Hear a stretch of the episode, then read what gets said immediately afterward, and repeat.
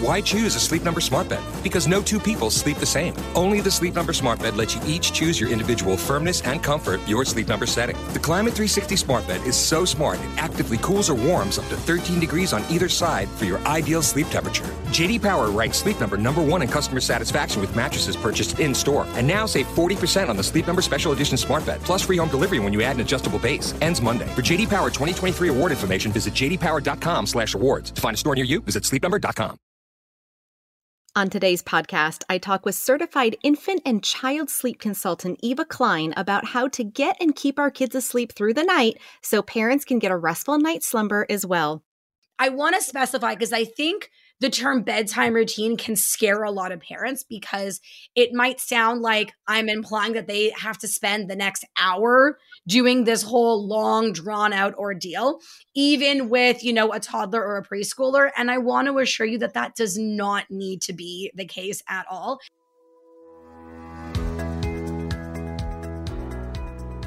Hi, and welcome to the Parentologist Podcast. I am your host, Dr. Kim.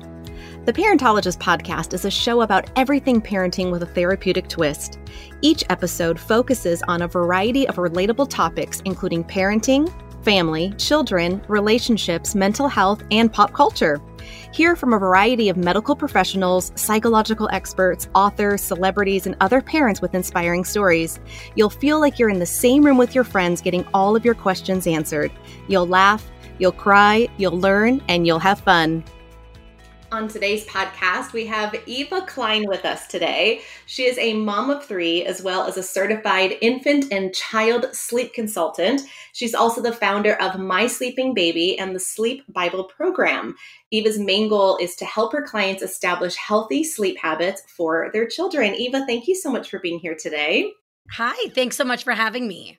Absolutely. So, I'm excited about our discussion today. We're going to be talking all about sleep training, which gets me excited as a mom because not only are we going to help parents get more sleep, but we're also going to help little kids get more sleep. So it's a win win situation.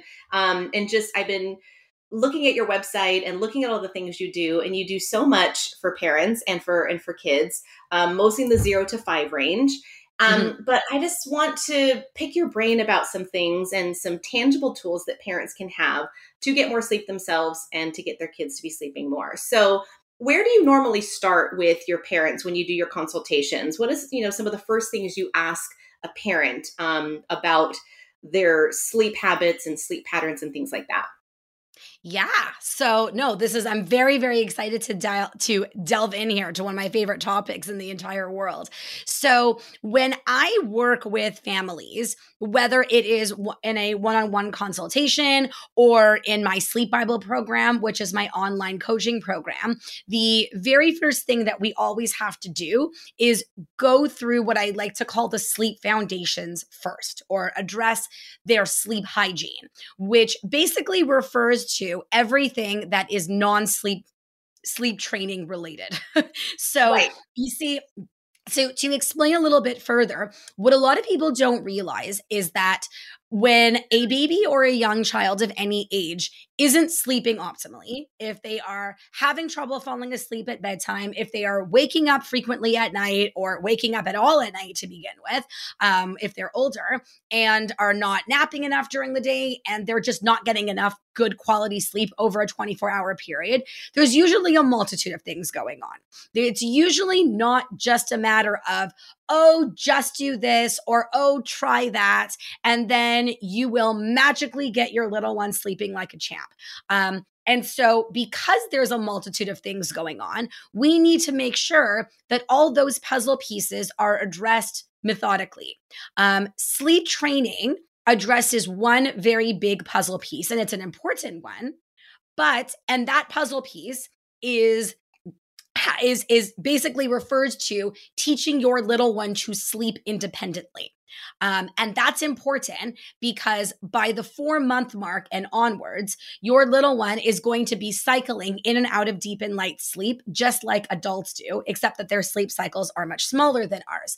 And so if you have a baby or a young child who does not know how to sleep independently, they need you, they need to be rocked to sleep, they need to be fed to sleep, they need to be lying down next to you until they fall asleep. You know, they need you there in some way, shape, or form for them to fall asleep initially, there is nothing stopping them from waking up a million times throughout the night simply because they need you to come back and recreate those conditions. So that's a very, very big puzzle piece that needs to be addressed.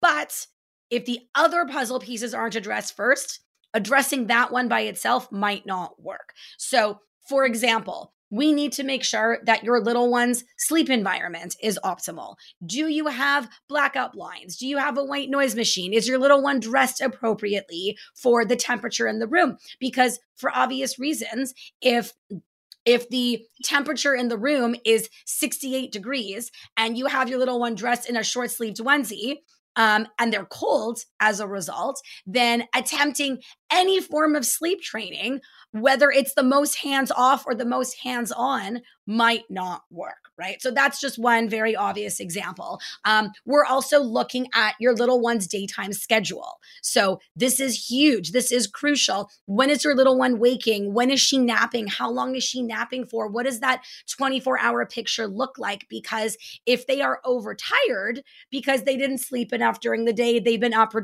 for too long, bedtime is too late, etc., that can also cause them to fight sleep and wake up at night. We need to be looking at daytime nutrition. We need to be looking at their wind down routines. Um, these are crucial puzzle pieces that we always need to address first, you know, in a simultaneous way so that when we then move on to the next part of things, which is to teach them the independent sleep, we are setting them up to be successful.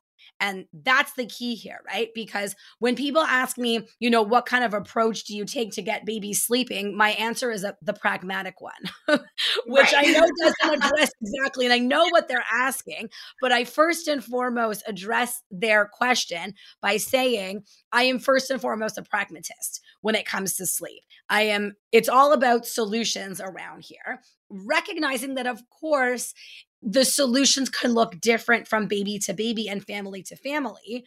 But no matter what kind of approach you are comfortable with or uncomfortable with, nothing is going to work, at least not consistently, without having those pieces addressed first. So that's sort of how that works in a nutshell. Yes, exactly. And I 100% agree. And we're going to get to that a little bit later. We're going to talk a little bit about the different types of methods and, you know, what you recommend because I have my own opinions on that too. But in the mm-hmm. meantime, I know you mentioned some of the crucial puzzle pieces that we need to, you know, address first. And it made me think of bedtime routines. How important are structured bedtime routines? You know, a lot of parents will do a bath, maybe read a book, you know, things like that. Um, how important yeah. are those to stay on a schedule like that for babies and toddlers and preschoolers? Yes, very important, um, extremely important, and uh, and that statement is actually backed up by evidence. There was a really cool study that was done. Gosh, it was a number of years ago. I can't remember the details, but I know that what happened in this particular study is that they had a few hundred children in in in various different ages. I, I believe that they ranged from three weeks all the way up to kindergarten, you know, four, five, six years old.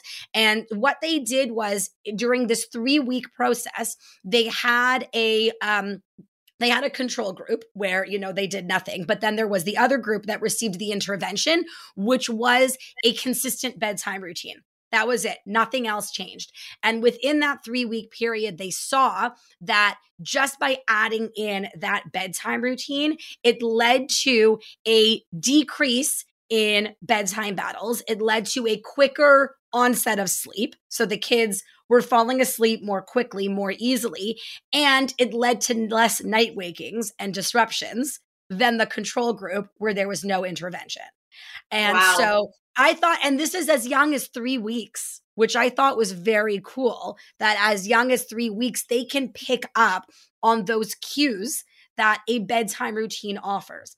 And I want to specify because I think the term bedtime routine can scare a lot of parents because it might sound like I'm implying that they have to spend the next hour doing this whole long drawn out ordeal even with you know a toddler or a preschooler. And i want to assure you that that does not need to be the case at all. If th- that's not if it's enjoyable for you and and it's enjoyable for everyone to do that length of a bedtime routine, then hey, whatever floats your boat. But if you're scared off by something like that, you know, myself included. Like, I don't think I've ever had the wherewithal to spend that long of a period of time doing that kind of bedtime routine. You don't have to do it. Um, when my kids were babies, their bedtime routine was maybe 10 minutes, um, especially if it didn't include a bath. Okay, fine. So the bath might be five minutes. And then I would get them dressed and then I would, you know, offer them a feed and then, you know, get them into their swaddle or their sleep sack and maybe read another book, sing a good night song, put them in the crib, done. Good night. Love you. See you later. Um, with the older ones, you know, my son is now three, almost four. Um, there might be a little bit more to it than that. You know, again, we, he doesn't have a bath every night, you know, maybe every other night, though we have a pool. We go to our pool in the summer. So I guess maybe he's, whenever he goes swimming uh, in those early evening hours, I'll throw him into the bath afterwards. But, you know, then from there, you get, get him out of the bath, get him into his pajamas. Um, we then go and read, you know, a couple books that he chooses out. We go and, you know, brush our teeth. We go back into his room. You know, we sing a couple goodnight songs. He might, you know, we might chat for a few minutes like before those, you know, goodnight songs. And then I say goodnight and I leave. So, and this is a three year old, almost four year old, you know, starting kindergarten in the fall. I don't think that that is uh, a, a a long drawn out ordeal by any means and i'm a naturally pretty impatient person if i if i do say so myself. Um, but the difference that this makes to kids in order to be able to fall asleep easily at bedtime is huge because a you're giving them ample opportunity to wind down. Um, b you're giving them those cues which are so huge and powerful that sleep time is coming. And C, you're giving them that special connection time with you before they go to bed for the night and they're about to separate from you, right? So be, being able to fill up their love tank, as I like to call it, you know, even with that short 10 to 20 minute long special routine can really go a long way with that separation initially going much more smoothly. Absolutely. And you know, I think a lot of times when it comes to bedtime routines, it's the consistency that is really the key, right? Mm-hmm. Um, but let's talk a little bit about self regulation because yeah. when I used to do some therapeutic sleep consultations, nothing like what you do, but you know, I'd have parents asking me for some guidance and help during that those early years in those process, since that's my mm-hmm. specialty when I work with children and parents. Um, and to me, the sleep training had to do a lot with the parent self regulation because yes. if they weren't regulated, then their babies weren't regulated. And if they heard yes. their baby crying, they would get anxious and then mm-hmm. they might overcompensate for the sleep training um or not really doing training at that point really uh you know picking up their child doing extra feedings you know and sometimes parents i get it i've been there i'm a mom of two and, and you're a mom of three so you know we mm-hmm. understand that there's some nights where you just try to survive like you're yes. you're you do have an empty tank as a parent you're just trying to do the best you can you just want some sleep and so you'll do whatever it takes even if it means you know not going through the, the process you you should maybe be doing to help your child you know regulate and you just do the extra feeding or you do you know this and that. So uh, i guess i have two questions because my mind's going in different places right now at once but i do want to learn some of the pitfalls that parents go through or maybe some things that some suggestions of things you can recommend for parents to avoid um, that isn't helpful when they're trying to sleep train, train their child. Let's start with that first. Let's do that Right. So things so things to avoid. So oh my goodness, there's so many things that I could that I could say, you know. So the biggest mistakes, you know, that you would say that like parents, exhausted parents make when they are trying to get their little ones to sleep. So I would say mistake number one is don't try something at three o'clock in the morning because it's yes. not gonna work. yeah. Hundred percent you know there's don't don't begin implementing a plan of any sort at 3 a.m and see how it goes because spoiler alert it's likely not going to go very well and the reason for that is because it doesn't mean that you shouldn't have a plan that addresses that unnecessary 3 a.m wake up but there are a multitude of things contributing to that 3 a.m. wake up that need to be addressed at 7 a.m.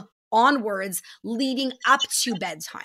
So, you know, a lot of the time parents will reach out to me and they'll say, Oh, yeah, like the daytime isn't so bad, but nighttime is horrible. And, you know, my kiddo wakes up at 3 a.m. and is up for an hour and a half. So, like, what do you do when your little one's up at 3 a.m. and they won't go back to sleep?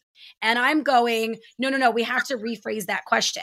The question needs to be, well, why is your little one waking up at 3 a.m. and is up for an hour and a half to begin with? What is the reason? Because there could be 25 different things. And then from there, then I can tell you, you know, what we need to do. And nine out of 10 times, the solution isn't just going to involve an action plan for 3 a.m.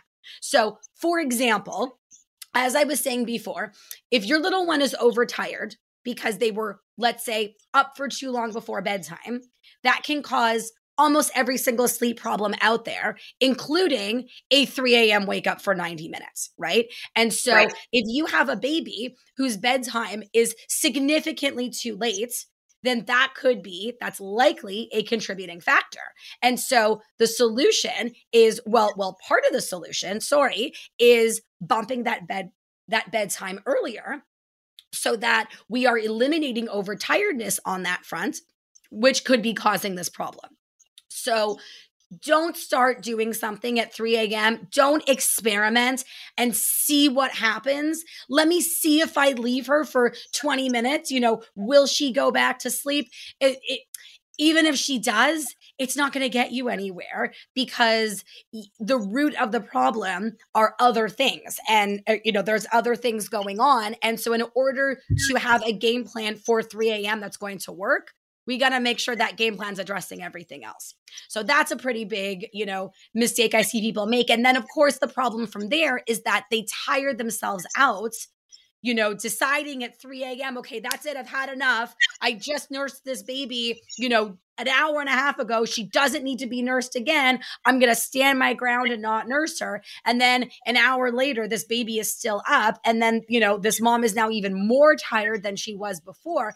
And I sympathize because I, I don't blame that mom for saying, like, I know this baby isn't hungry, but remember that a, a 3 a.m. plan is just not going to work the way that you're hoping that it will. Um, yes. But it doesn't mean that we can't get the problem resolved. It just has to be done properly. It can exactly. still be resolved. Because I exactly. agree with the premise, this hypothetical premise of I just fed this baby an hour and a half ago. She doesn't need to eat again. I agree. But then we have to be looking at okay, what are the numerous factors here that are causing this baby to continue to wake up? Right. Now, what about the parents that purposely skip a nap time to quote unquote make their kids more tired so they'll sleep better through the night? What are your thoughts about that? Yes. So it depends on the age of a child here. If we're talking about a 24 month old, that will likely backfire because a two year old on average needs about 13 hours of sleep over a 24 hour period. So we're usually looking at approximately a two hour nap with an 11 hour uninterrupted night. So um, it's incredibly rare for a 24 month old to be able to go 12 hours straight uninterrupted without getting tired and then be able to give you, you know, that 12 to 13 hours at night to compensate day in and day out without them getting overtired in the process. So, in that scenario, yeah, that might not be the right strategy. But let's look at a kid like my son who is turning 4 at the end of September. Okay, so his sleep needs are a little bit different than a two year old mm-hmm. in that an average three year old, so 36 month old, usually needs about 12 hours of sleep over a 24 hour period. And then by the time they get to age four, it goes down to 11 and a half. So if my almost four year old was taking a two hour nap in the middle of the day, it would be impossible to get him down for the night because that nap is just too darn big. And he doesn't have the sleep needs that a two year old has. So, in his situation, sometimes he'll take a really short nap at daycare for maybe 45 minutes.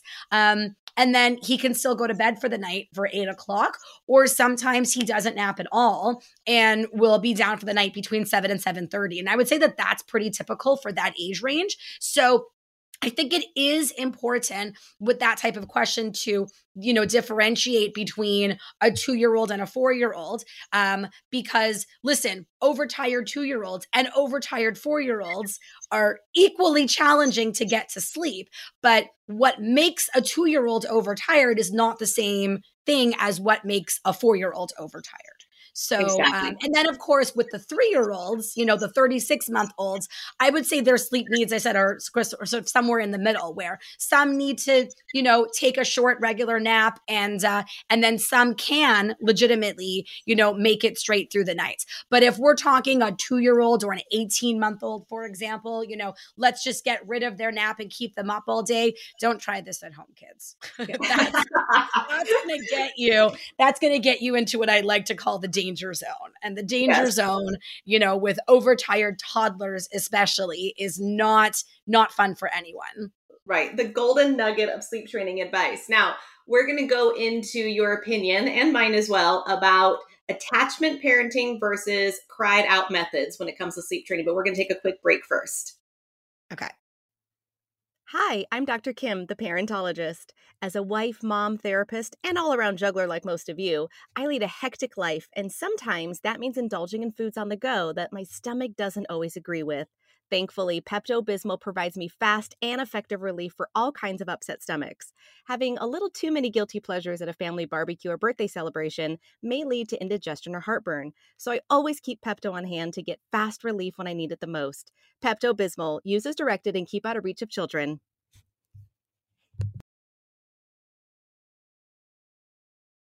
Okay, so I know I have my own opinions on this when I used to do some sleep training myself for my own children on a personal level, and then professionally when I used to do some sleep training consultations.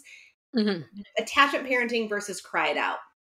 You are a professional sleep consultant. So, where do you stand on those two issues? I, I know that could be a whole podcast episode in itself, obviously. Yeah. So, the short version, the Cliff Notes version of where do you stand? Because I'm I'm honestly somewhere right in the middle.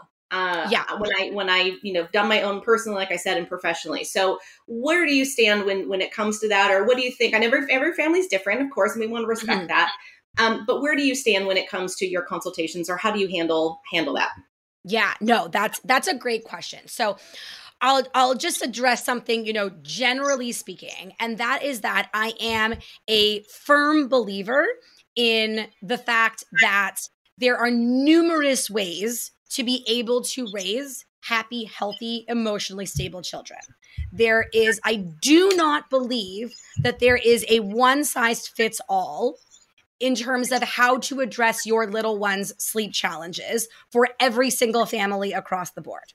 Um, there are a lot of families, some of my close friends included, who practice attachment parenting, some philosophically, like they knew from the very beginning, you know, they intently, philosophically subscribed to, you know, that way of parenting and it resonated with them and they do it and it works for them. Some of them sort of fell into it by accident. You know, bed sharing was just easier for them to get sleep and they legitimately enjoyed it.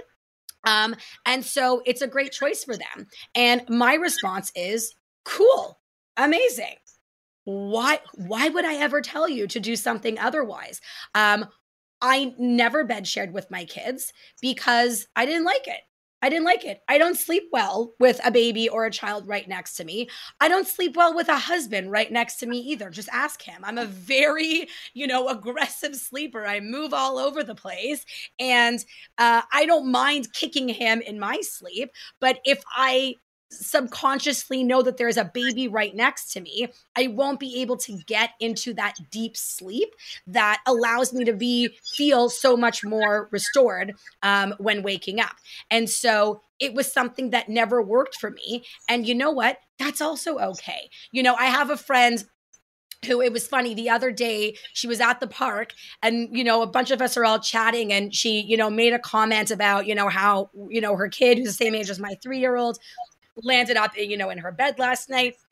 And then she sort of half jokingly looked at me and was just like, "Oh gosh, I shouldn't be saying anything in front of Eva, you know, should I?" You know, and like like, "Oh, I shouldn't be saying this in front of you. It's so embarrassing." And and I said and I looked at her because this is a friend of mine and I was just like, "Listen, friend, buddy, as long as your kid doesn't end up in my bed, I don't care what you do. Like, how does that impact? how does that impact me? If it's actually working for you, I just don't want your kid waking me up in the middle of the night. You can do you, right? So when right. it comes to that world, I am absolutely a firm believer in you do what works for you.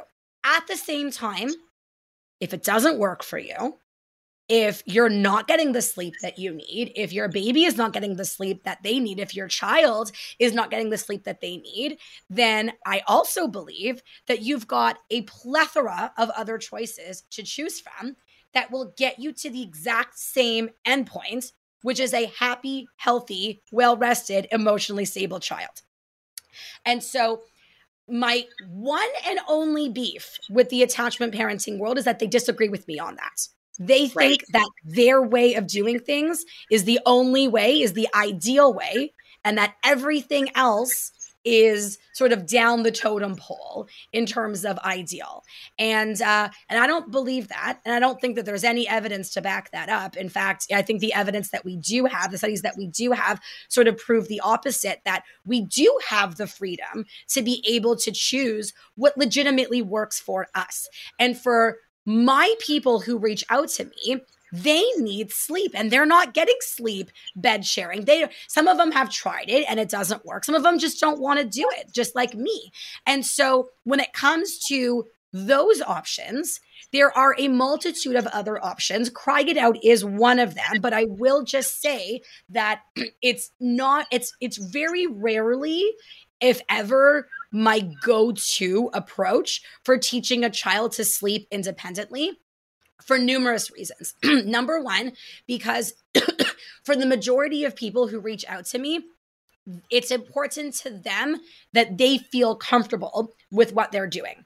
And if cry it out is outside of your comfort zone, you know, it's sort of technically at the other end of that, you know, that range here, you know. So uh, attachment parenting is like one end of the spectrum. Cry it out is like the other extreme end of the spectrum. I would say most of my people are looking for something in the middle and the middle is very big. It's not like there's one option in the middle. There's like a whole slew of things in the middle that again can get them that sleeping child that they know that they need. Um, and that might look like a gradual withdrawal method where instead of rocking your child you are sitting next to them and then you move you know every few minutes. It might mean you check and console on them. You put them in the crib you leave and you check on them at you know certain intervals or a combination of both um, so that this way you feel comfortable with your plan um, it sits better with you. You know it's a better fit you know for your child and we can still get you the exact same results that a cry it out method might get. In fact sometimes i'm actually going to correct myself here. A lot of the time depending on what your starting point is cry it out might be a much bumpier road than using one of those gradual withdrawal methods. You might actually end up getting more crying, more night wakings, and a longer process if it's just not the right fit to begin with than if you go with something that involves a lot more intervention and then gradually weaning off of it over time. So, again, it's not that like I subscribe to one particular approach philosophically because I don't, because my philosophy here is pragmatism, right? It's, it's all about like what works so that everyone can feel happy and healthy and whole again. And that is what I have seen is that right. there are a whole multitude of things that work for a whole slew of families depending on what their needs and wants and comfort levels are. That's the truth. So there's there's no there's no one size fits all approach in my opinion. Yes, no, I 100% agree with you and I'm like I said somewhere right in the middle too. And you said the middle's pretty big. Uh, I think mm-hmm. it's just, you know, it's it's hard for a lot of parents to hear their child cry, which I think is hard when it comes to sleep training because when their child's crying, it's our natural uh, our natural feeling is to go soothe them, is to go help them, yeah. to, you know, so they don't cry because, you know, it's, it's hard to hear. Um, I think it's also hard to hear when they get older and they're screaming your name and they're saying, "Mommy, Daddy, come come help me," or they're running to your bed every 20 minutes because they can't sleep because there's monsters in their room or whatever the case is. Yeah. So I'm very preventative in my approach and you know, as a therapist, I do value and recognize that children need to learn how to self-soothe at a very early age and yes. how we get there like you said there's there's different ways how to get there and how to teach that self-soothing and it also comes from the parents as i mentioned earlier it, it's it's with the parent self-regulation if they have high anxiety about their child crying then they are going to make those 3 a.m decisions right but yes. if they're able to calm themselves and know their child is going to be okay that they're that they're healthy and they're safe and they might cry for five to ten minutes and like you said they might go back to sleep after that so yeah. give them the opportunity. Don't steal that opportunity from them and go pick them up the second you hear them cry. And right. one of the questions I used to ask when I did parent consultations was, how long do you think you can hear your child cry before you'll get so anxious that you'll want to go pick them up? And every parent had a little bit a different time, you know, that they'd feel comfortable. Some said five minutes, some said 12 minutes, some said 20 minutes. So I said, yeah. great, set a timer on their phone, go downstairs or go in a different room so you're not obviously near them where you can distract yourself for that long of time. And when the timer goes off, if your child's still crying, then go in there. You may not pick them up. You might just, you know, soothe them, like, you know, rubbing their back or something, you know, no feedings, things like that. Right. Um, but it really helped them conceptualize how, how much time goes by because sometimes it can sound like forever and it's only been like two minutes. yeah. Um, but yeah. To, to set that timer and have like that tangible way to know um, you know, so their child can eventually start self-soothing, you know, on their own. Right. But you know, I know we're we're about out of time, but do you have any? I know you you have a lot of um, different uh, uh, resources on your website, which we're going to talk about at the end. But what are just some quick tips that you have um, on some things that maybe a parent who's listening right now can before they consult with you and, and, and get the whole thing? What can they do at home maybe today just to kind of try out a few things um, that might help their baby uh, and or toddler uh, or preschooler get some more sleep tonight? Yeah, absolutely. Get your little one on an age appropriate schedule with, you know, a consistent morning wake time, you know, fairly consistent nap times, all based around what are called wake windows or wake periods. That refers to the amount of time that a baby or a child of any age can be up for before they begin to get tired and need to go back to sleep. That's the formula that we need to be using to eliminate overtiredness from the equation or minimize it as much as we can so that you don't have that overtiredness contributing to bedtime battles and night wakings and early rising. So that's off the bat, I would say one of the most important preliminary steps that you can take to get your little one off on the right foot and get yourself a champion sleeper. I love it. That was just like a really quick boom, boom. Here's my tip. What are your thoughts on this? Because this was going to be my tip that I was going to share is screen time before bed. Obviously, with babies, mm-hmm. it isn't so much of a worry. But when they become toddlers, preschoolers, and screen time is, especially in our generation right now, so prominent. When should children get off the screen before bedtime? I know, you know, there's lots of research and articles out there about, you know, at least an hour before bed you know, so they yeah. can wind down, things like that. But what is your take on that? And what do you suggest to parents? Yeah, I think definitely a solid hour to say, you know, especially if your child likes watching a tablet, you know, that's a bigger problem because the tablet's, you know, right in front of their face. So um, the blue light is that much stronger and it has the potential to really suppress your little one's natural production of melatonin. So having a clear cut rule um, that by the one hour mark before bed, to shut off all screens and do engage in activities that don't involve a TV or a tablet or a phone or a laptop or anything like that, um, I think is a really huge step in the right direction. And, you know, replace those activities with, you know, books or games or going outside for that matter instead. Yeah, I love that because I obviously work with a lot of kids that deal with overstimulation. And I think having that extra stimulation will only hinder parents and not help them. So, a hundred percent. Yeah, so I definitely agree with you. You have such expertise. I loved our conversation today. Where can our listeners find you um, to get more information or maybe sign up and get some official, you know, sleep training consultations with you? Yeah, amazing. So you can head to my website, mysleepingbaby.com. I have a free masterclass that you can watch anytime called How to Get Your Little One Consistently Sleeping 11 to 12 Hours at Night so that you can feel like a functioning human again.